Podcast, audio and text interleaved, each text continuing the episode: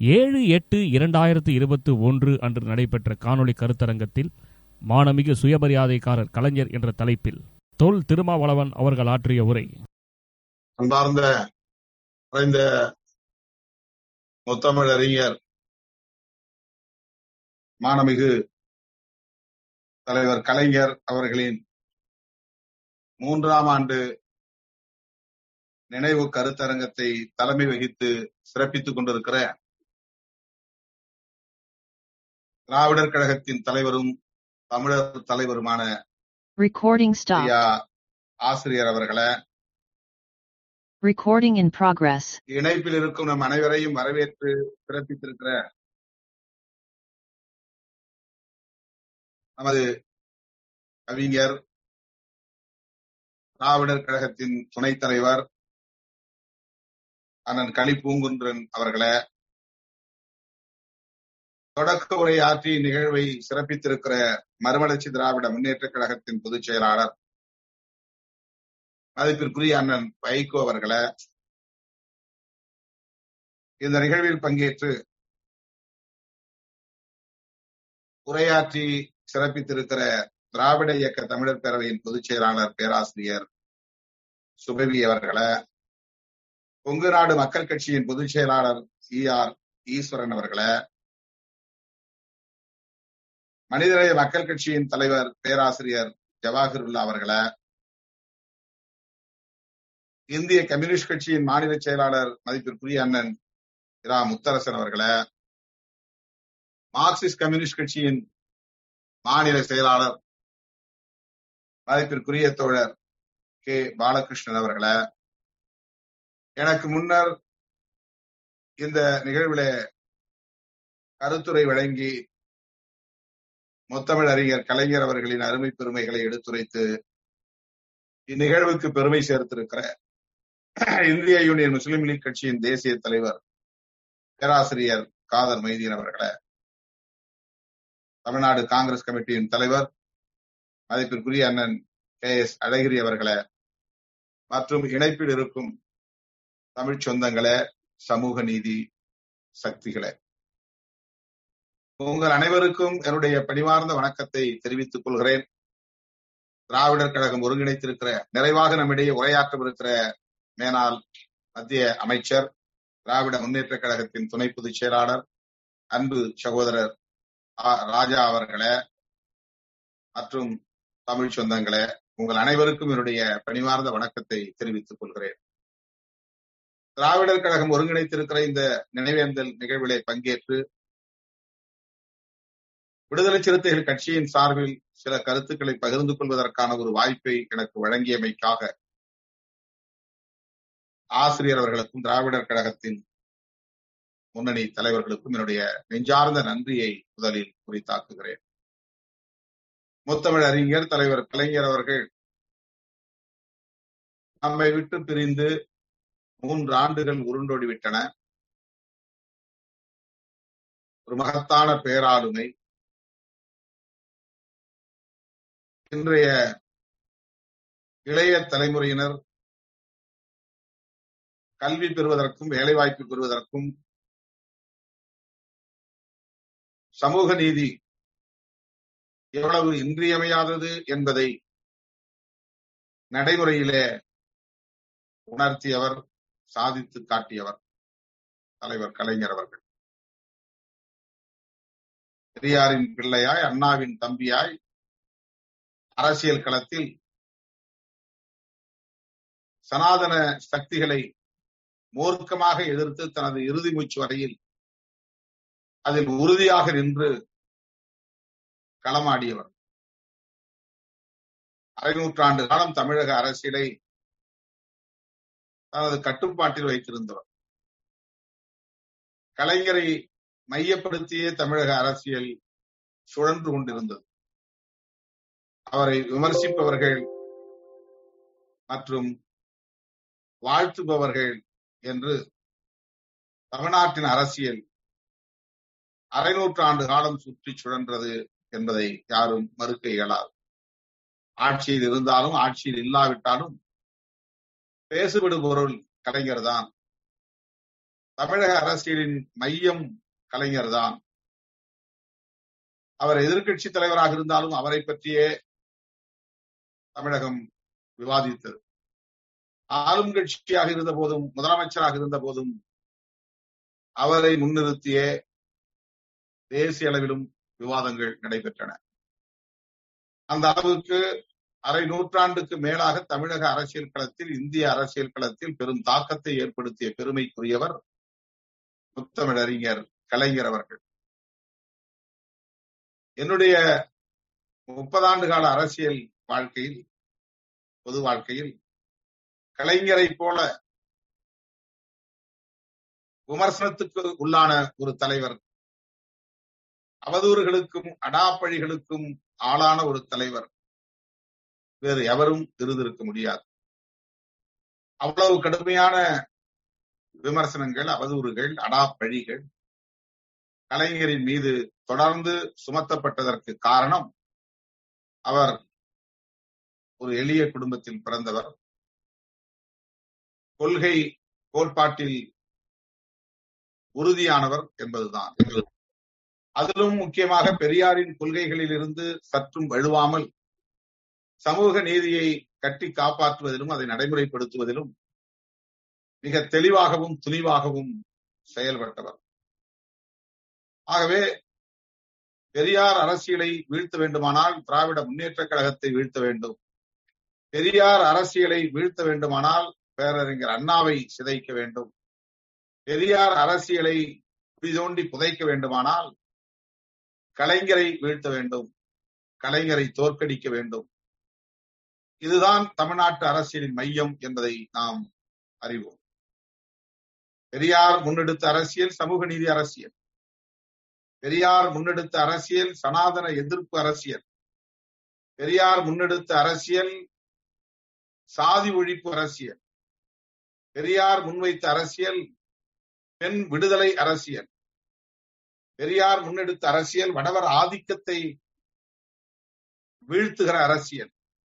பெரியார் முன்னெடுத்த அரசியல் இந்தியை திணிக்க கூடாது தமிழ் மொழியை சிதைக்க கூடாது என்னும் அரசியல். பெரியார் முன்னெடுத்த அரசியல் சமஸ்கிருதமயமாதலை எதிர்க்கும் அரசியல். பெரியார் முன்னெடுத்த அரசியல் மதத்தின் பெயரால் சாதியின் பெயரால் ஒரு குறிப்பிட்ட சமூகத்தை சார்ந்தவர்கள் மிகவும் சிறுபான்மை சமூகமாக இருந்தாலும் பெரும்பான்மை சமூகத்தை ஆட்டி படைப்பதும் அவர்களை சுரண்டி பிழைப்பதும் என்கிற அந்த சுரண்டலுக்கு எதிரான அரசியல். பார்ப்பனியத்திற்கு எதிரான அரசியல். இந்துத்துவத்திற்கு எதிரான அரசியல். பிறப்பின் அடிப்படையிலான உயர்வு தாழ்வு இல்லை என்பதை உணர்த்துகிற அறிவியல் புரட்சியாளர் பெரியாரின் அரசியல். ஆகவே இப்படிப்பட்ட இந்த சமத்துவ அரசியலை ஜனநாயக அரசியலை முற்றாக வீழ்த்த வேண்டும். இது வளரக்கூடாது. வளர்வது தங்களின் பிழைப்புக்கு வேட்டு வைத்துவிடும் என்று அஞ்சிய கும்பல் பெரியாரை வீழ்த்துவதற்காக அண்ணாவை குறிவைத்தார்கள். பெரியாரை வீழ்த்துவதற்காக அண்ணாவுக்கு பின் கலைஞரை குறிவைத்தார்கள்.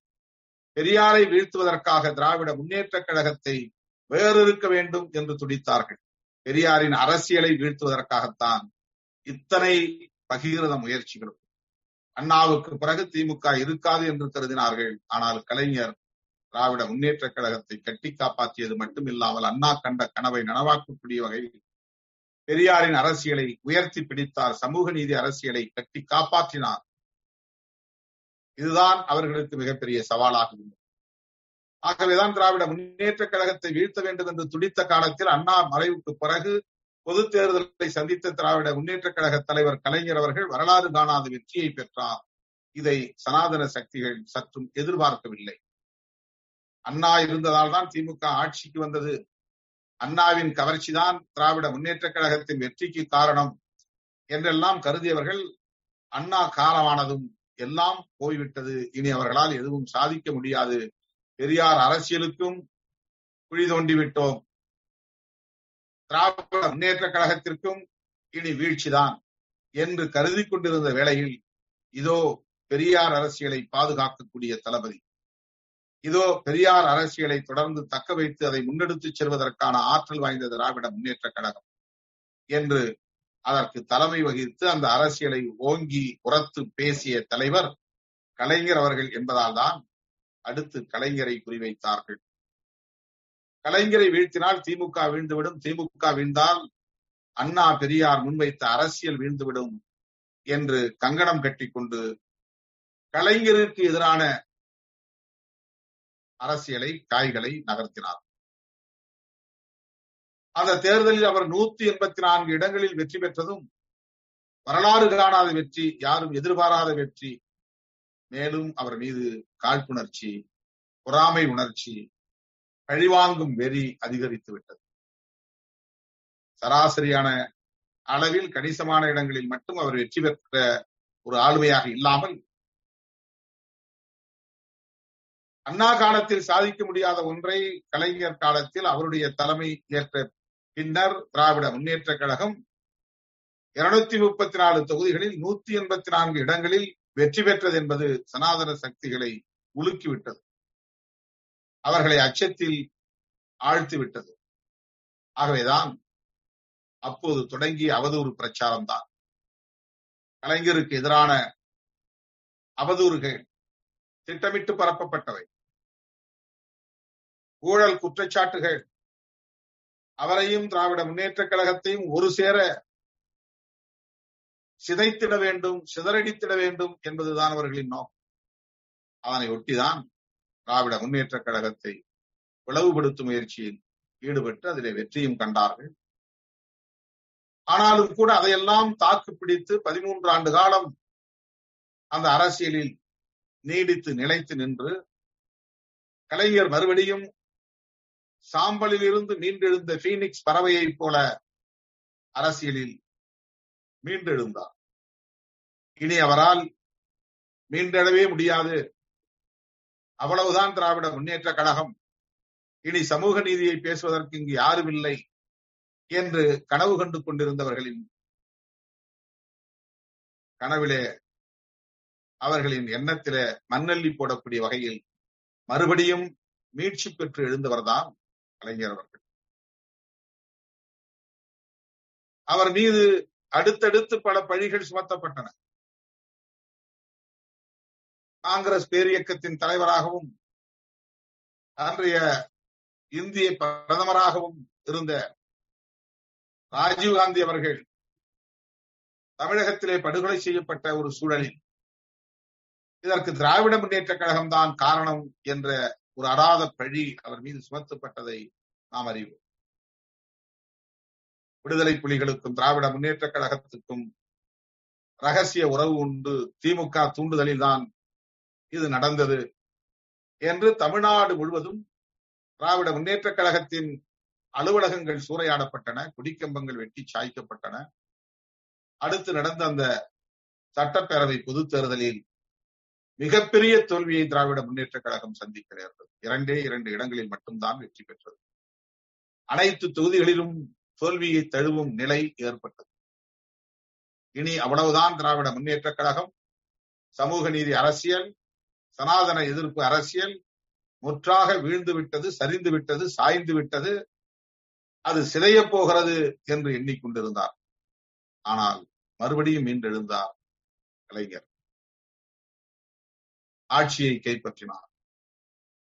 சனாதன சக்திகளால் இதை பொறுத்துக் கொள்ள முடியவில்லை. சமூக நீதி அரசியல் மறுபடியும் உயிர்ப்பித்துக் கொண்டது தப்பி பிழைத்துக் கொண்டது. பெரியார் அரசியல் இன்னும் பல பத்தாண்டுகள் தமிழகத்தை வழிநடத்தும். பெரியாரின் தாக்கம் இன்னும் பல தலைமுறைகளுக்கு நீடிக்கும். சனாதன எதிர்ப்பு அரசியல் இன்னும் வலுப்பெறும். ஆக கலைஞர் வலிமை பெற்றால் சனாதன எதிர்ப்பு வலிமை பெறும்.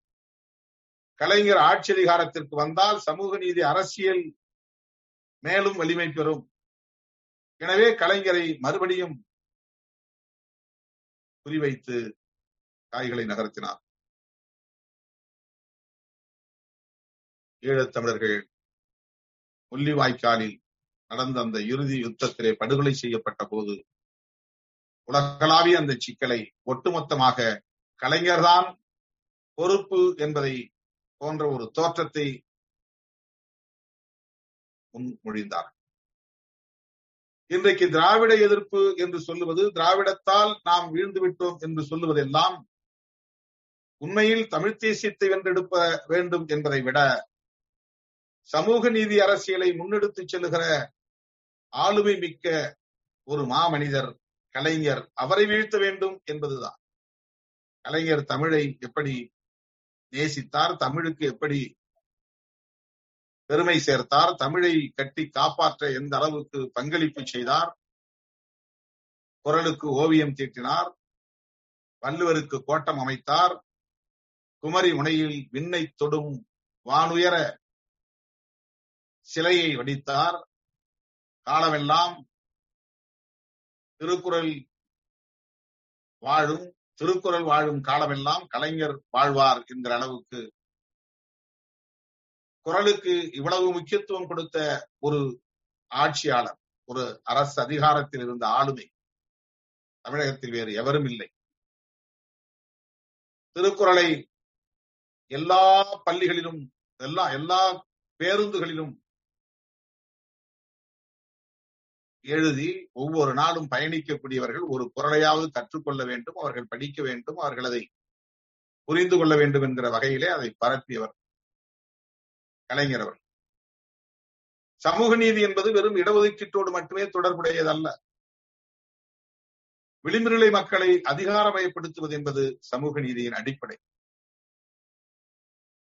விளிம்புநிலை மக்கள் என்றால் ஷெட்யூல் காஸ்ட் ஷெட்யூல் டிரைப்ஸ் மட்டுமல்ல மைனாரிட்டிஸ் பெண்கள்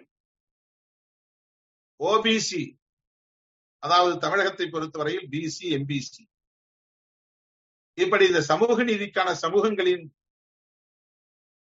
உரிமைகள் அனைத்தும் சமூக நீதியோடு தொடர்புடைய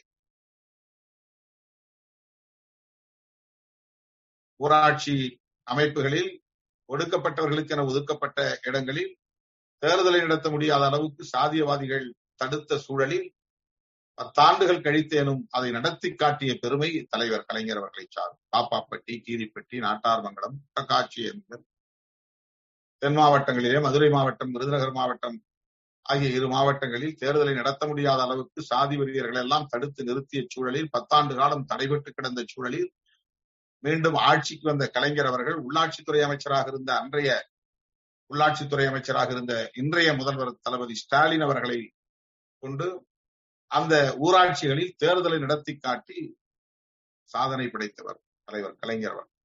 அது ஏன்? எப்படி சாதிக்க முடிந்தது? அது ஏன் நடந்தது? கலைஞரிடத்திலே அவருடைய குருதியிலே ஊறி கிடக்கிற சமூக நீதி அரசியல்தான். பெரியாரியம் என்கிற அந்த சனாதன எதிர்ப்பு அரசியல்தான் அதற்கு அடிப்படை காரணம். அதனால்தான் விடுதலை சிறுத்தைகள் கட்சி சமத்துவ பெரியார் என்று அடைமொழி சூட்டி அவரை பாராட்டினோம் உச்சி மோந்து வாழ்த்தினோம்.